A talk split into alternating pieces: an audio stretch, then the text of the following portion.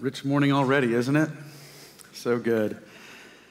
Well, happy to be with you guys this morning and so grateful for all the new college students that are visiting today. I know that by now we've got everybody in school, right? We've got elementary schools and high schools and colleges are up and running and going. So since we you did five days of school, I thought we would do a little bit of school this morning. How's that sound? All right. I'm going to need a little crowd participation for this one, and um, we're going to do a word association game that I think everybody should do fairly good at. Okay, just yell out what, when you see this. What what is this right here? All right. Good job. 100 A plus. Good job. All right. What is this right here? Deer. I heard a buck. You get extra credit. That's great. Okay. All right. We all know what a Big 12 champion looks like, right? Right? Just thought I'd get you ready for Saturday. Big game coming up here. All right. We all know what a national champion looks like around here as well, right? Got to be a part of that. If you were at church last week, you learned what Tom Cruise looks like. So if you missed that, you can go back and get the uh, message and learn about that. Thank you.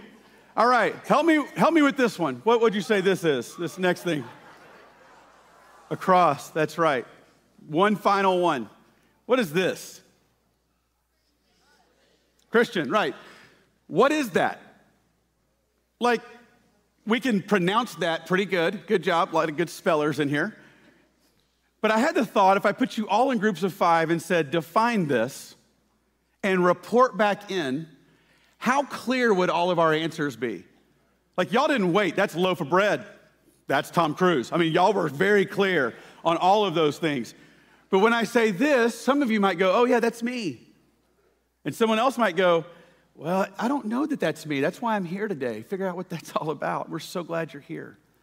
And someone might go, well, can you define what that is first in your mind before I sign up and say that's me? Like, we might all find ourselves having a different idea of what this looks like and what this entails. I mean, I encountered this type of discrepancy years ago. My father in law is a die-hard uh, University of Georgia alumni. So he took me to a Georgia, Georgia Tech football game, my first SEC game. And these SEC fans are rowdy, wild, so fun to be at this game. And, about, and while they're all wild, halfway through the first quarter, a wilder character walked in. And of course, he sat right behind us. And he looked like he walked right off the set of Duck Dynasty and came and sat with us at the game. Except he's wearing this long detective coat kind of thing. It was kind of strange. And I just mean, right at the beginning, he's like hitting us in the arm and he's like, Go dogs! You know, and he's just screaming. And we're like, yeah, yeah, you know, and he has this whiskey flask. He keeps pulling it out, and he's like slamming it during the game. Go dogs, you know.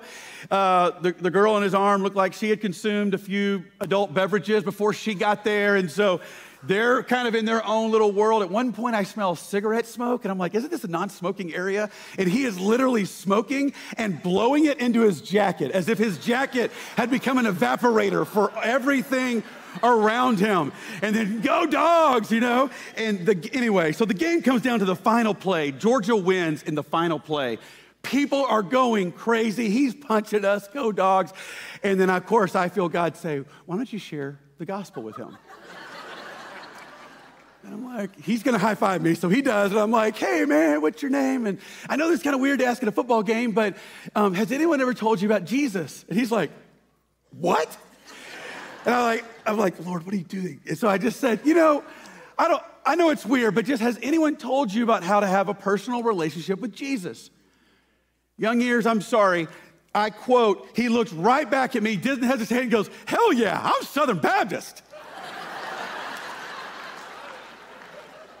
Guys, I don't go speechless very often. I was 100% stumped. I just kind of high fived him and I just walked off. And my father in law was laughing uncontrollably. He still loves that story. He still thinks that's the funniest story in the entire world. So you can understand why I would say there might be a little bit of confusion around what we mean by that word. Because to one guy in Athens, Georgia, it means he's Southern Baptist. To you, it might mean something different. And while I'm thankful for my Baptist roots that I grew up with, we might all wonder what do we mean by this word? But let me tell you this in Jesus' day, it was crystal clear.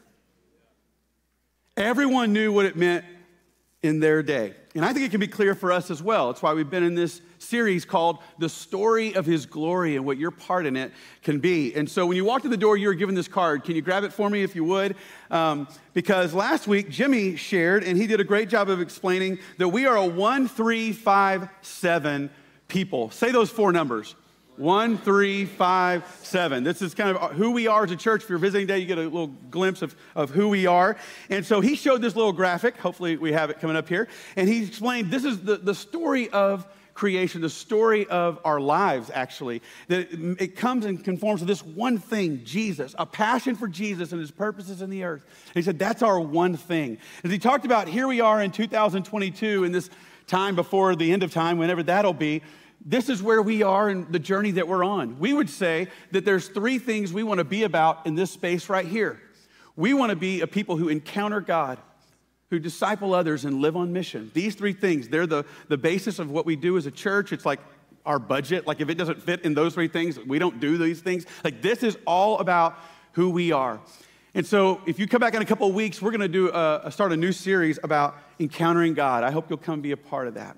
If you're wondering about the mission of God, how to be involved with it locally or globally, or how uh, Antioch plays a part in that. We've constructed a new mission wall right out here in our lobby. And you can go watch the videos, download the QR codes, and learn how you can be a part of the mission of God um, around the world. We'd love to have you be a part of that. And since those two things have been, are going to be covered uh, pretty well, I'd like to spend some time on that middle word, disciple.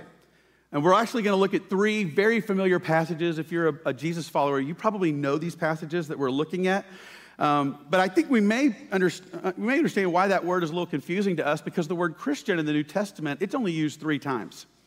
The word disciple is used 268 times. So maybe that's the word that we need to dig into a, a little bit more this morning. And so that's where we're, we're going to go. And one of those times that we see that word being used is in Matthew chapter 4. And it's actually in the heading when it says, Jesus calls his first disciples. As Jesus was walking beside the Sea of Galilee, he saw two brothers, Simon, called Peter, and his brother Andrew. They were casting a net into the lake, for they were fishermen. Come follow me, Jesus said, and I will send you out to fish for people. At once they left their nets and followed him. Now, how many of you have heard this before? Going on from there, he saw two other brothers, James, son of Zebedee, and his brother John. They were in a boat with their father, very important, Zebedee, and they were preparing their nets. Jesus called them, and immediately they left the boat and their father, and they followed him. Jesus went through Galilee, teaching in their synagogue, proclaiming the good news of the kingdom, and healing every disease and sickness among the people. Now, like I said, at first glance, I bet a lot of us have read this, we know this, and, and we love this. Um, but this is, verse has come alive to me in a new way because, as some of you know, I was on a sabbatical this last year. And one of the things that I did was I reached out to a local Jewish rabbi who oversees one of our synagogues here in town. And I said, I've got a lot of questions. I just wondered, would you meet with me? And he has been so gracious. And he and his wife uh, he's Rabbi Ben Zion Langsner is his name, and Rabbi Ben's met with me multiple times, and my wife, and he's invited me to come to things at his synagogue and in the city, and I, he just allows me to pester him with questions. He is such a gracious man. And so as we've done this, and we even did this last week, I sat him down and said, okay, what was a rabbi in the first century? What is it now? What is a disciple? What is it now? He was born in Israel. This is a, a, part of his roots and his history. And I've just begun to, to get fresh meaning around this and begun to see that the idea of discipleship was baked into the dough of Jewish society in the first century. Didn't even start there, really. You have to go over to Greek culture and find that Aristotle had a, he was a disciple of Plato. It was all in Greek culture. It moved across the Mediterranean over to northern Israel. And you have now these Jewish people who have a very clear pathway of what they want their people to come up through. And if you'll just allow me just a moment to explain this to you, passages like what you just read might pack a brand new punch, especially if you've read it before and, and heard it a lot, etc. Okay? So there were basically three schooling options for uh, Jewish children, both boys and girls. They would start in a grade school. It was called Beit Sefer, okay? Forgive me if you speak Hebrew and I blew that, but that's as close as I could get. They would start at about five or six years old. Um, they would learn the Hebrew alphabet, um, and then they would begin to study the Torah. That's why Beit Sefer means house. Oh, no, go back to the other one. Beit Sefer, house of the book, because they would study their Torah, which was Genesis, Exodus, Leviticus, Numbers, and Deuteronomy. And by the time that they were 12 years old, some people say as early as 10, they had memorized most of Genesis, Exodus, Leviticus, Numbers, and Deuteronomy. Okay? So, what have I told you? Come, join our children's ministry. By the time they leave, they will have this part all memorized by the time they get to our junior high. Like, we have a hard time reading a chapter of Leviticus, all right? They memorized the whole thing. Now, once they got about 10 or 12 years old, if you were a lady, you would be you would move on and you would get married probably around 13 14 15 years old. That's the place where your schooling got capped all right? Most men did as well. They would just go join their father and they would maybe join him in their, his industry like fishing or carpentry or something like that.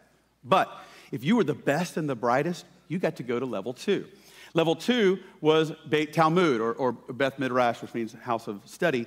And they would be, be sit under a paid teacher, and he would do the rest of the work and would go all the way through Malachi. And so this is where you would sit and do Q&A with your rabbi. He would grill stuff into you, and he would make sure that you had the, the, New, the Old Testament almost memorized. This is why Jesus, when you read, and he would say things like, you have heard it was said, or it is written, they could usually finish the sentence for him because it was that much into them. And they would have this part totally memorized, uh, or most parts memorized.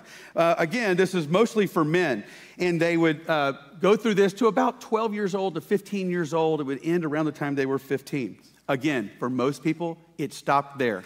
But then there were the elite, the creme de la creme, the, the very lucky few who could find a rabbi and say, I want more. And if they were lucky enough, they could get an interview. And in this interview, the rabbi is going to grill them because he's trying to see do you have the academic rigor needed? Do you have the emotional stamina? Do you have the spiritual character? And he's looking through one lens. Can this one become a rabbi one day, which means teacher? Can they become that one day?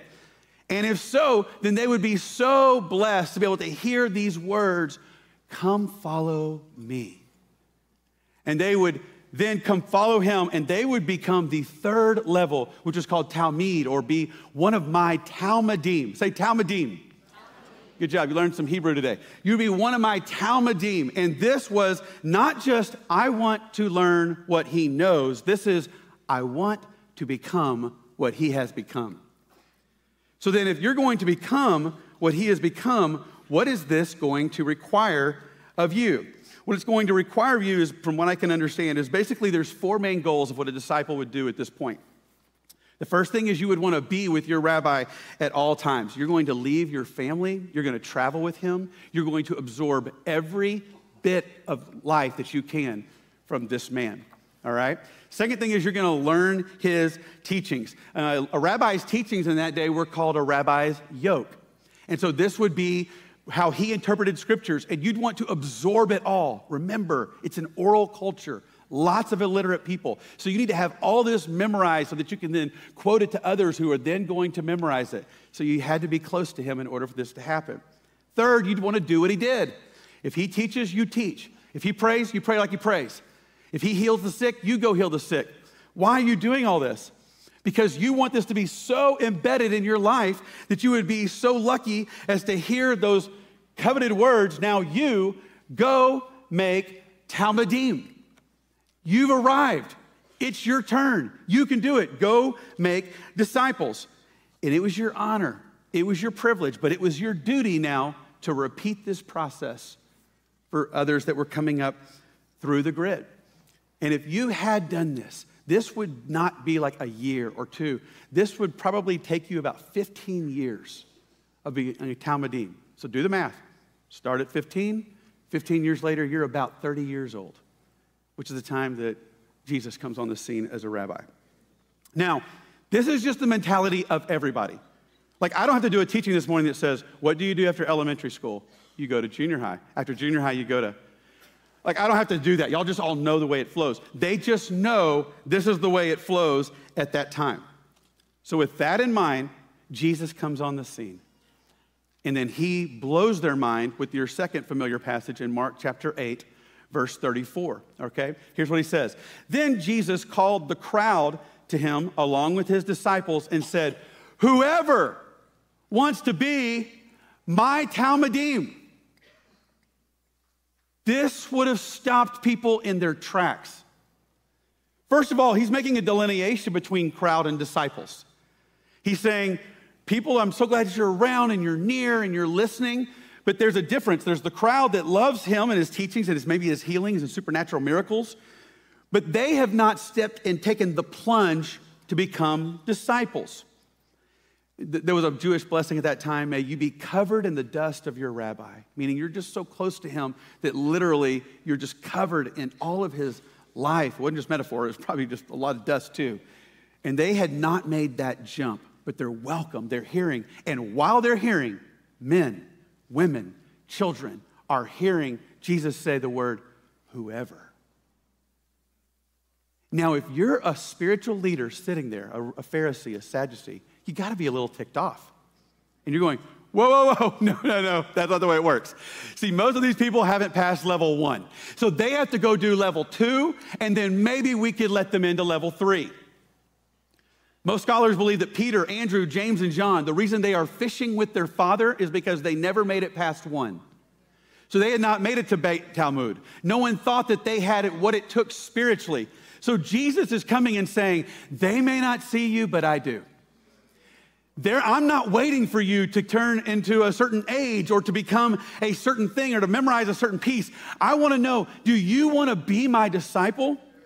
Ladies, there is no record prior to Jesus showing up on the scene of a woman being invited to be a Talmudim of a rabbi.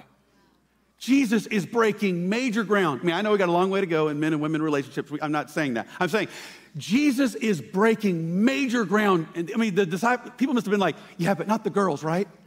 And he'd be like, no, the girls, and let the little children come to me too. He's just screwing everybody up. They don't know what to do with it. This is what I love about Jesus. Do you hear he's calling you? You get an invitation. You're like, but I'm not a national merit scholar. I don't deserve to be at that school. He's like, yeah, you get to play too. And this wide open invitation to come be my Talmudim. Now, what do you have to do? Well, he continues on in the verse and he goes, If you want to know, you must deny yourself, take up your cross, that picture you saw earlier, and follow me. Meaning, the invitation is high, so is the bar. And it's not just pray a prayer and get in. We don't see anywhere in Christianity where Jesus said, Pray this prayer, you're good, see you in heaven. He was inviting them to a life of following, apprenticing, discipling under him. I love how the Amplified Version says this. It says he must deny himself, set aside selfish interests, and take up his cross, expressing a willingness to endure whatever may come and follow me, believing in me, conforming to my example in living, and if need be, suffering, or perhaps dying because of faith in me. Bar just went up. Jesus is letting everybody know, I want you to come and I want you to walk with me. But this could cost you. Matter of fact, it will. Now, if you are in that crowd and you raise your hand and go, I'll be a whoever. If, if you'll let women, I'll do that. Mary Magdalene's like, I'll do that. Samaritan woman, I'll, yeah, I'll do that. We know that Jesus didn't just have 12, he sent out the 70 in Luke 10, two by two. He probably had more that were, that were close. Well, then what are they going to do? How are they going to respond? Let's look at this. Uh, this let's look at this. Uh, what they would need to do. They would say, "Well, let's be with Jesus." Makes sense, right? This is what everybody's doing. I got to be around my rabbi. What am I going to do? I'm going to learn his yoke. Then I'm going to do what Jesus did. Now, pause right here. This is where I get pretty convicted. Because, like, I was just in my office studying for this, and I just kind of flipped over to the Gospels and threw a few pages down. I started writing stuff down. I was like, wow. Like, if we're all in this journey, if we say we're Jesus followers, then this, this would just be a handful of things that we would do. All right, take a look. Jesus loved prayer. So it would be said of us, we loved prayer. Jesus healed the sick. Jesus went to the synagogue. Jesus cast out demons. How's that one going for you this week? Jesus confronted injustice of his day. He made disciples. Jesus forgave his enemies. Jesus taught the scriptures. Jesus showed compassion for the hurting. He wept with those who were weeping. He, he would abide in his Father. Couldn't do anything apart from his Father, wouldn't move without his presence. He fasted a very long time, and the man could eat. I mean, come on, we got this is we got to get this one in us too, all right? Like he was called a glutton. And especially because he and he was pretty shady because he would eat with people that, that were far from God, and they were like, Why are you doing that? So these are just a handful, which means that those things would be in our life if we say he's our rabbi. You, you following me here? You see how this is just kind of cutting edge stuff? This is, this is, really, this is really challenging for me. Because then, if you continue on and you see that then these disciples who would sit there and be like, okay, we're going to stand here, and one day, we call it Matthew 28, verse 18 through 20. They didn't have Matthew 28, verse 18 through 20. They just had a guy named Matthew who was standing there and then wrote it. And we put some chapters and verses because he heard Jesus say the words every Talmudim wants to hear. Now, you're ready. Go make Talmudim yourself. Go make disciples. Like, do you see Matthew 28 in here? This would just made sense to them. Go and make disciples of all nations. Baptize them in the name of the Father and of the Son and of the Holy Spirit, teaching them to observe all that I've commanded you. And I will be with you always, even to the very end of the age. This is just who Jesus was and what he was calling us to do. Time out. One of the things I've always wished I had was a time machine. That's my number one thing. I wish I had a time machine to go back in time. What if we just took 12 random American Christians and we sent them back and they got to stand on the mountain in Matthew 28? Jesus eventually, Acts 1, he goes up and they arrive on the scene. And they're like, wow, he went up. And they get to meet Peter, Andrew, James, and John. And Peter's like, Y'all are from the future? Yeah. Do we die or does this thing keep going? Oh no, it really kept going. It did. The Romans didn't snuff it out, they couldn't snuff it out. Well, tell us, what does it look like in your day to follow God? Uh, glad you asked. We circled up with a group of five of us, church last week. This guy was talking. He said, we should think about it. We did. We looked at our lives. I, am just going to kind of say, maybe they would start by saying, what would they possibly say? We have another quadrant of stuff you, they might say. We want to be good people. The goal is to be more good than bad. Really want to make sure that if you can, you go to church. Uh, good Christians also, you know, they read the Bible when they can. Busy, we're very busy in the, two, in the 21st century. Um, and uh, one guy in Athens says we're supposed to be Southern Baptists.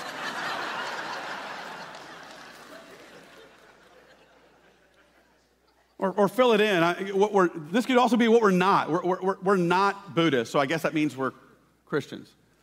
Can you imagine the blank stares from Matthew and Philip, Thomas? They're like, you, you prayed a prayer one time? That's what it means to you?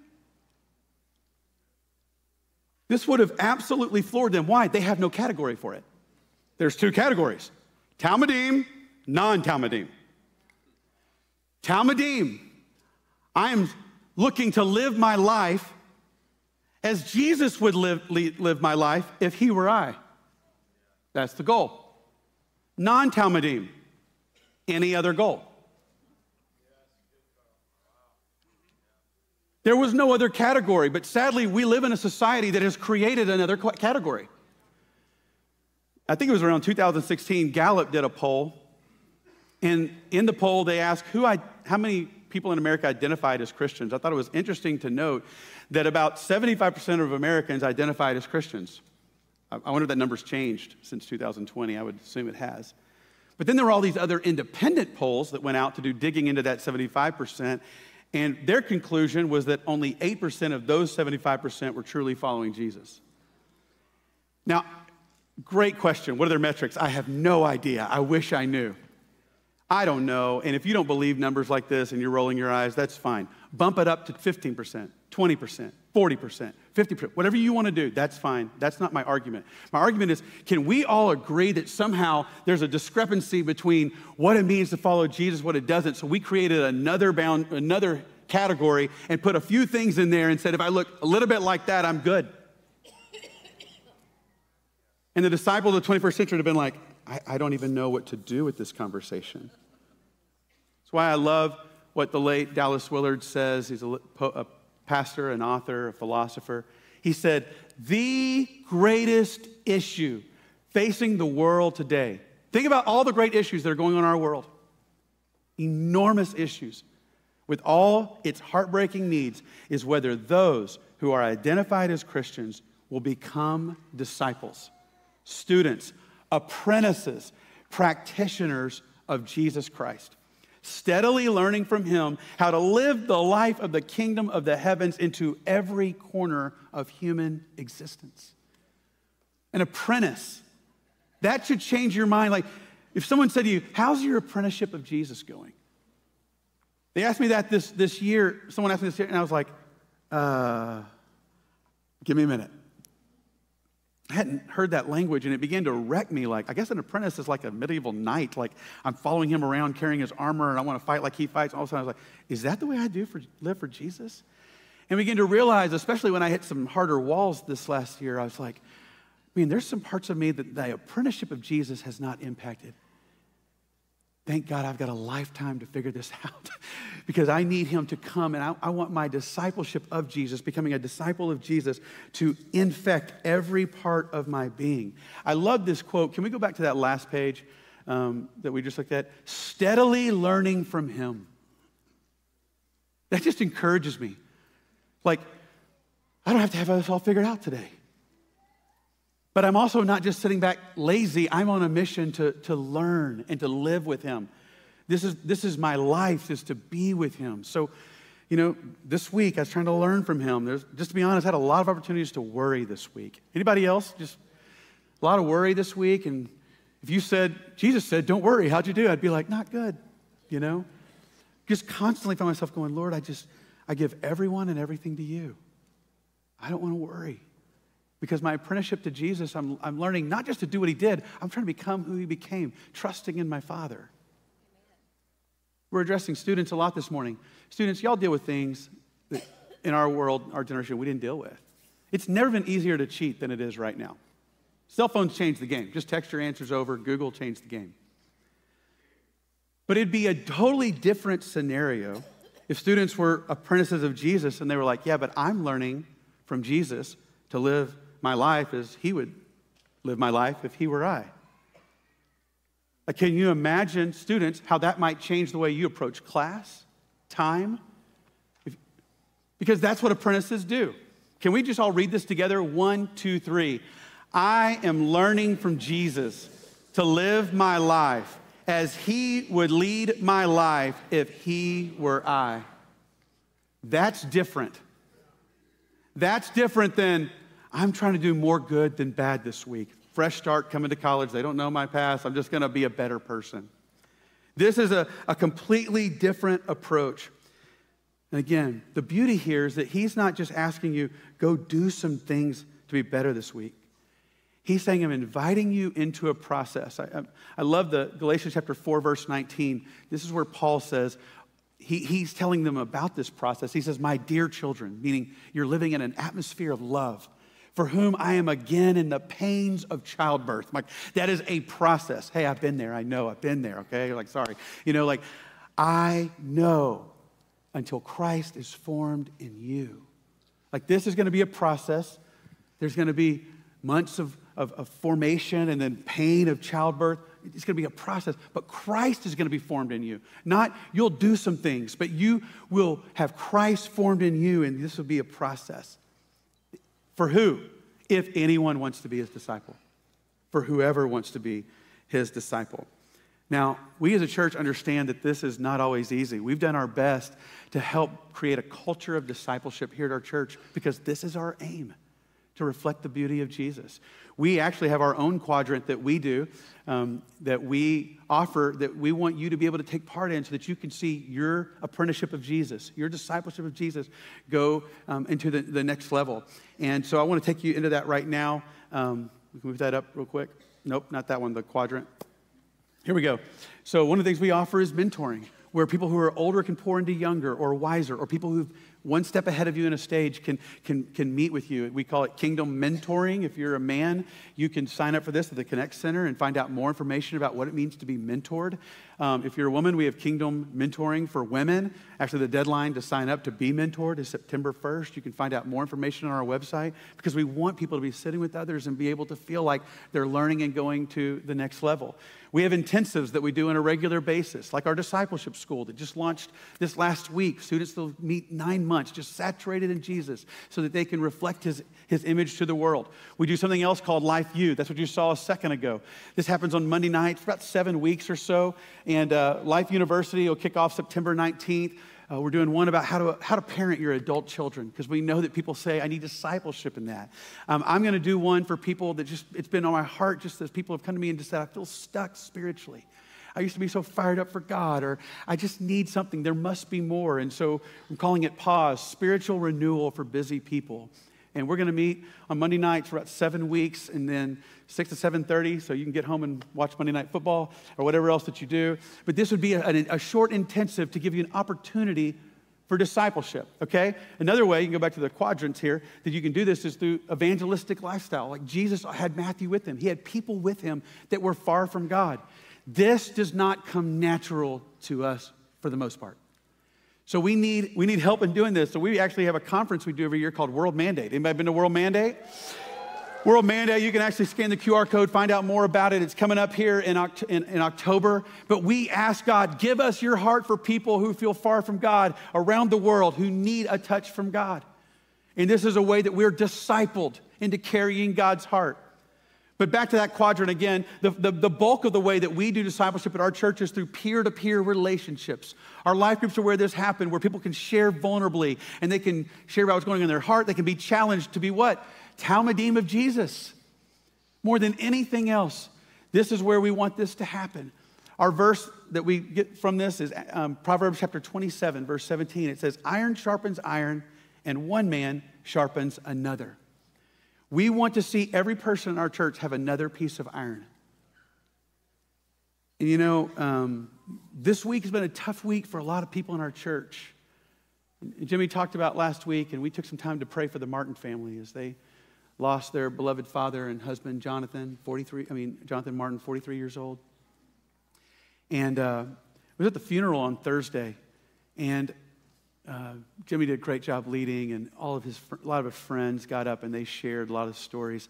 There were eight of them, so we, we were there about 12 hours, um, and it was, it was worth every minute. But the last person was Scott Mellon.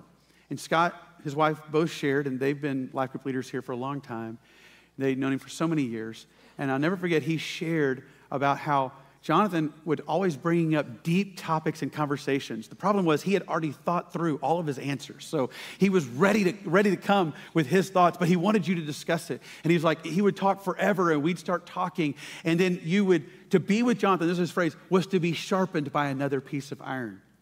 And, and Scott said, you had two choices. You were going to walk away from Jonathan and reject what he said, or you were going to be sharpened to be a better father, a better husband, and a better follower of Jesus. And just, you know, through the grief said, I'm going to I'm going to miss my piece of iron. And something just struck me that day and said, man, what a gift those eight people had to have deep relationship that can go to those, those deep levels and say, that's who we want to be about. You see, for us as a church, that's what, that's what we want to be about. So this isn't like, do you have an accountability partner so that you can like, or have a mentor? It's not something you're checking off a resume. It's an intentional decision you make in your life so that the very deeds and personality of Jesus becomes effortlessly lived through you. That's really our desire.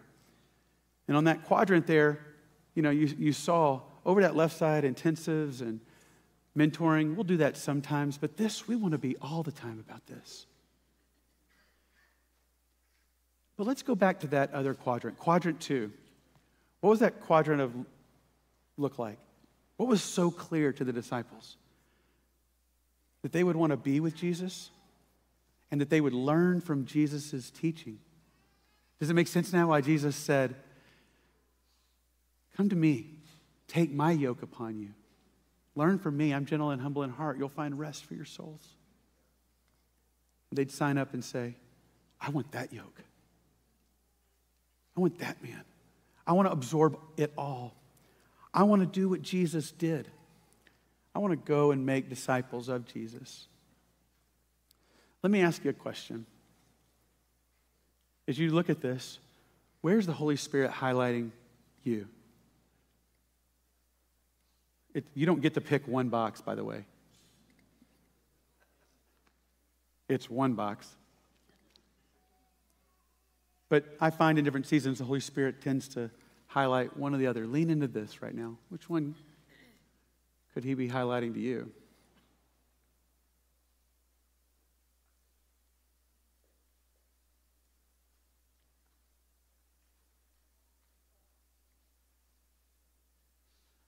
I'm just going to take a guess that I bet most people went straight to this box. And you're like, I'm going to do it. He got me stirred up. Okay, I'm going to do it. And I'm going to walk out of here, fast, feast, cast out demons. This is my week. Like, I'm going to take it up a notch. And again, I, if God did highlight that, I, I hope that you'll take that seriously and, and lean into what He's told you to do. High invitation, high challenge. But I also want to say that if the goal was not for you to take all of those 12 things I just said and say, go get those done so that you can be a better Christian. That the goal of all of this would be that we would behold Jesus in such a way that the very inner workings of our life begin to be transformed like a mirror, then that we reflect Him. Like that old couple at 80 years old that all of a sudden we're like, they look exactly alike. What happened? Like there is something that happened as they beheld one another and they are now been transformed into their image. And Jesus says, I am looking forward to a lifetime of apprenticeship and relationship and discipleship with you where your inner working changes to reflect Jesus. So as we wrap up, I'd like to read this verse over you in 2 Corinthians chapter 3, verse 18. And it says, And we all, with unveiled face, beholding the glory of the Lord, we are being transformed into the same image. Like, let this blow your mind for the first time. Be transformed into the image of Jesus. For those of us that feel like we're at Beit Sefer level, Jesus is like, you could be transformed into my image. No hoops to climb through. Just behold me from one degree of glory to another. I love that not from trash to glory, from one degree of glory to another. For this comes from the Lord, who is the Spirit, meaning you can't go do it. It begins with Him, it ends with Him, and so we stare at Him. So, what I'd like to do is just kind of end by all of us just looking at this image of Jesus. So many different images online of who Jesus is. I'm sure you might have a favorite. This was drawn by an eight year old girl who kept having visions of Jesus from the time she was four. Her parents were atheists at the time, but she just finally drew out what she saw. More times than once, I've handed this out to people and say, just stare at it this week. Put it next to your Bible, just stare at it. Look into his eyes. Who condemns you? Not those eyes.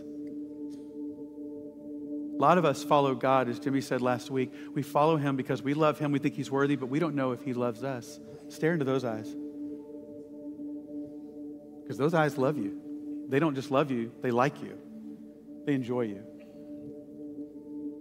These are the eyes looking at you saying, Do you want to come be my talmidim, my apprentice? If so, let's behold one another and just be transformed.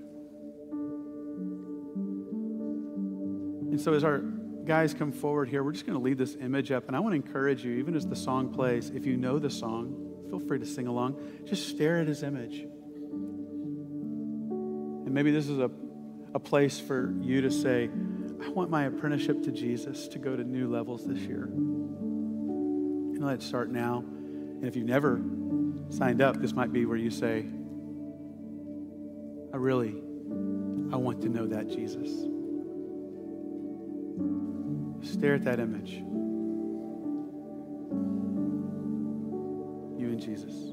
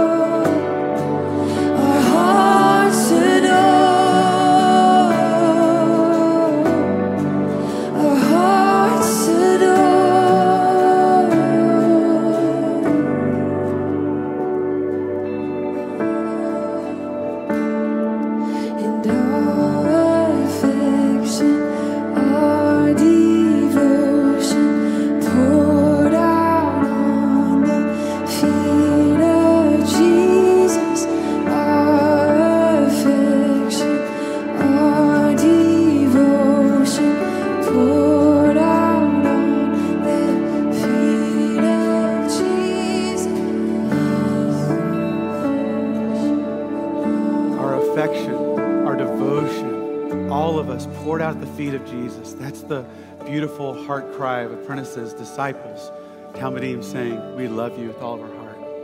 And that's the call for us this week. We're going to keep praying that prayer, but would you do it as you stand to your feet? And as you stand to your feet, our ministry team is going to come to the front because it could have been that one of the things we just shared about, one of those sections of one of those quadrants got your heart and said, I just want to step into that and I need prayer, or, or I am one of those ones that needs physical healing, and I need someone to pray with me for God's power to touch me, and you need to come to the front. And it may be that you're not a follower of Jesus, but after hearing that, you're like, I want to. I'm willing to believe He's the Son of God, He's the Messiah. He died on a cross, He came back to life. And I don't want to just pray a prayer, I want to be His apprentice, His disciple for my life. And if so, you might just pray something along these lines right now Lord Jesus, I surrender all. I'm the whoever. And if you'll have me, I am yours.